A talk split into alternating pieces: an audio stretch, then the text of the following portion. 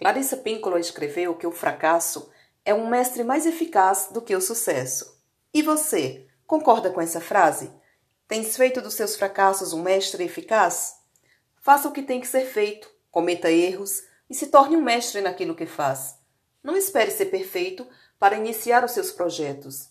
Não tenha medo de fracassar algumas vezes, pois daí nascerá o aprendizado necessário para que faça cada vez melhor. Não permita que o seu ego crie obstáculos inexistentes para lhe desviar de tudo aquilo que faz sentido para você e te impeça de viver o seu propósito. Não deixe que ele anestesie os seus sonhos e lhe roube o poder da ação.